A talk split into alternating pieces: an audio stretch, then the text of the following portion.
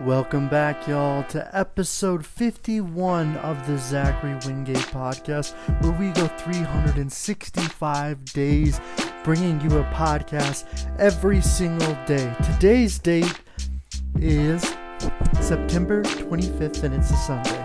And I got a good show for you today. It's more than just rambling. I did some research and I brought you a show. So, y'all sit back, relax, and listen and enjoy the show.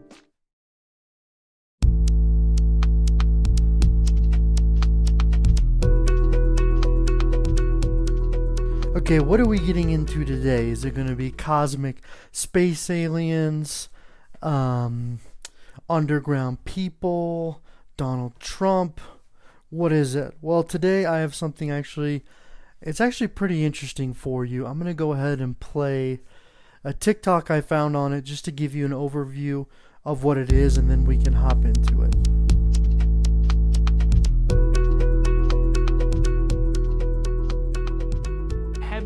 Of the lion killing chimps in the Congo? So, in the Congo, they've got two different names for chimps. One is the tree beaters, and the other is the lion killers. This is said to be a photo of one from the early 1900s. It's a lot larger than normal chimps, which they're said to be in a region of the Congo that's extremely hard to get to, and the locals say that they're a rare subspecies that can get up to 6 feet tall and over 300 pounds. This is a more recent picture of one that many say is real. As you can see, it's bigger than the dudes behind them, which is just insane for a chimpanzee. They've also found skulls from these chimps that have a ridge on the top of their skull, which is more of a gorilla trait. It's not normal for chimps to have those. Pretty crazy.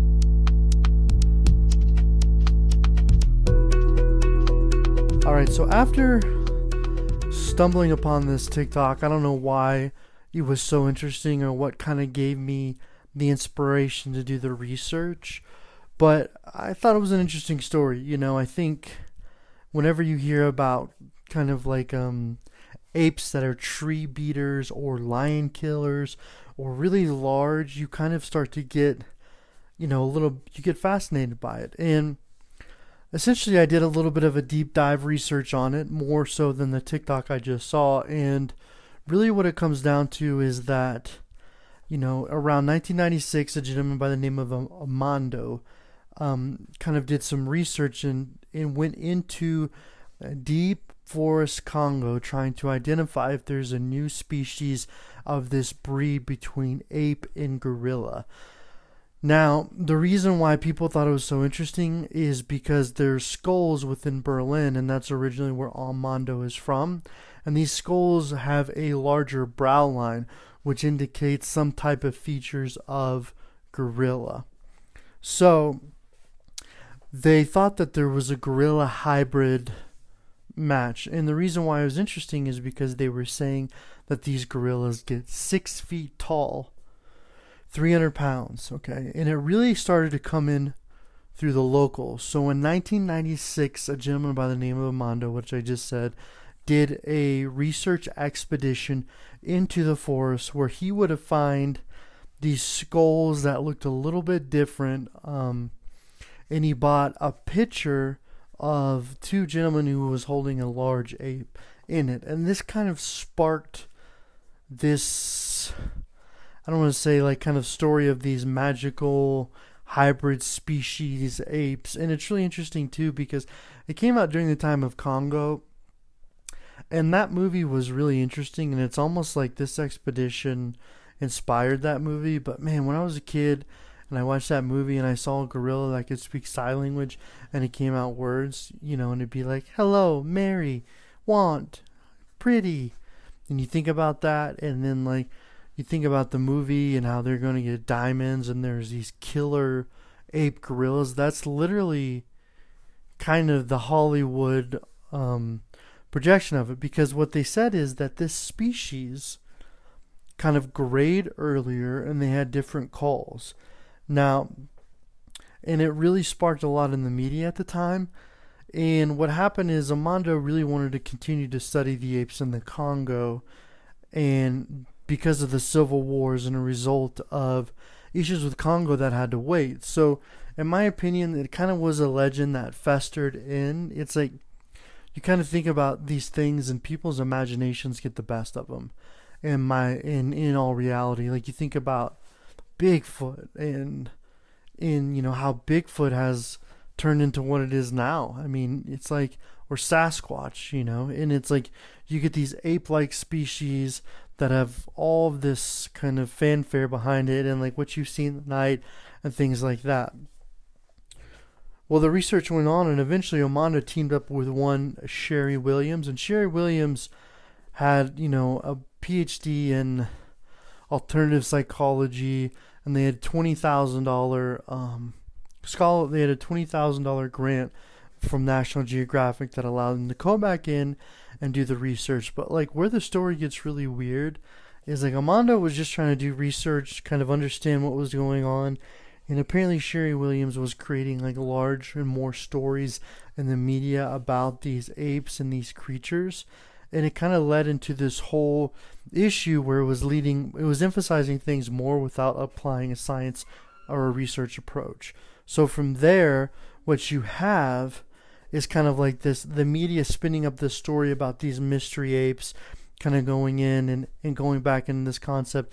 Originally from the TikTok talking about the tree beaters, the lion killers, and the gentleman in the first story kind of was really emphasizing it based on TikTok clickbait for which I call it and then I am doing podcast clickbait just stealing from him. But it seems like the original source of this information was actually a YouTuber that put it out there and he did a really good job of hypothesizing it and I'm going to go ahead and play this clip right now.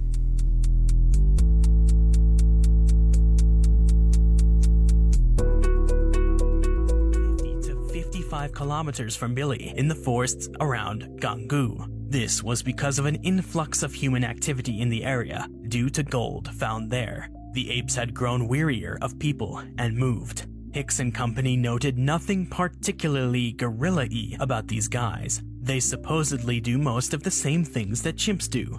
More DNA samples were tested, this time from feces, and were found to belong again to the eastern chimpanzee. That was pretty much the end of it.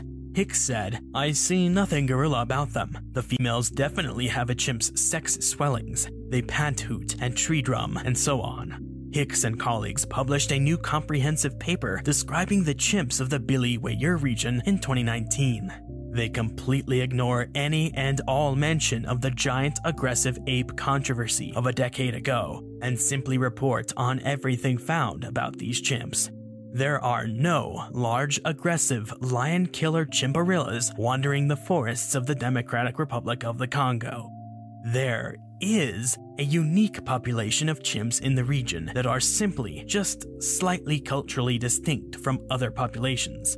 Pretty much the only physical traits that distinguish the Bili or Bondo apes from other chimps are slightly larger heads, slightly larger overall size, and that many gray relatively early in their lives. How can these admittedly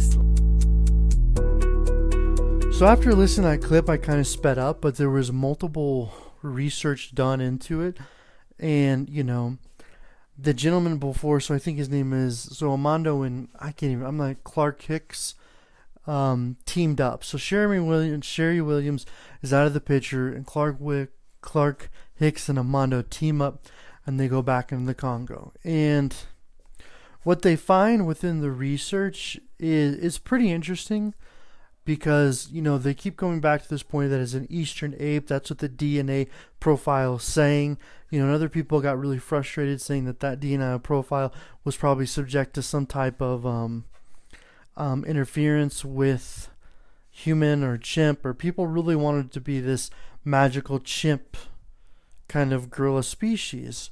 But come to find out, the only variation within this chimp and the eastern chimp is it has a brow line.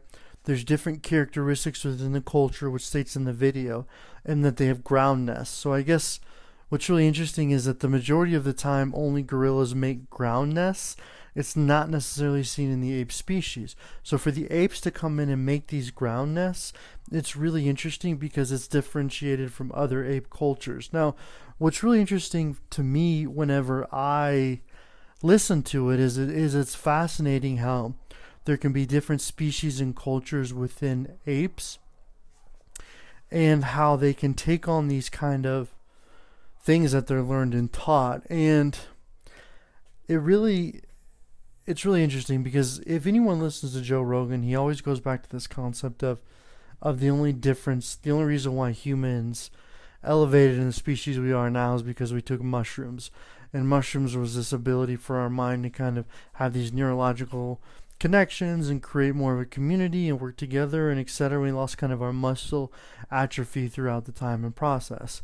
Now, it's interesting because you think about these ground apes, you think about these different species, and it's and it's so fascinating how as humans we are always looking to apes, chimps, and gorillas, or for some type of knowledge or insight into our ancestry. Like they hold the key, and you know, for me, when people talk about like, you know, um, things that happen within the human species and how it matches with gorillas. It's just it's interesting because it's like why didn't the other gorillas or species evolve as quickly as humans? And how are humans able to evolve so quickly? You know you think about neanderthal species and how they think you know they died out in some time the majority of them were actually located in northern europe um, and, and and also in central europe and there's different neanderthal species and what they said essentially is come to find out is they mated with other people. And that's kind of what in, in created this process of inbreeding and where you have the human species homo sapien interacting with neanderthals. Now what's what's happening now is like if you look at all the genome genome profiles you kind of find out that neanderthal in itself is in a lot of different bloodlines and that potentially could have happened as it relates to people from Europe now what's also really interesting is South Park did this parody show of it one time where they were making fun of white people for saying they, they identify as Neanderthal and other people judging them. And it was actually a pretty good joke. But I digress. So going back to the Congo and these chimps, another interesting thing that came up as I was doing research is I guess three days ago, someone had kidnapped two chimps from a zoo in Congo and they were asking for a ransom for the chimps which is insane. And I guess they were asking, essentially, they took the chimps, and the zookeeper who owned the chimps ended up getting a WhatsApp message saying that they need six figures or they're going to kill the chimps and the whole family. So, you know, it's it's really I don't know, it's really interesting story that came up. But what type of person kidnaps chimps? I mean, that's insane. So. Essentially, I brought you this story. I did some research, did something a little bit different. You know, tell me how y'all like it, and uh, we'll talk to you tomorrow.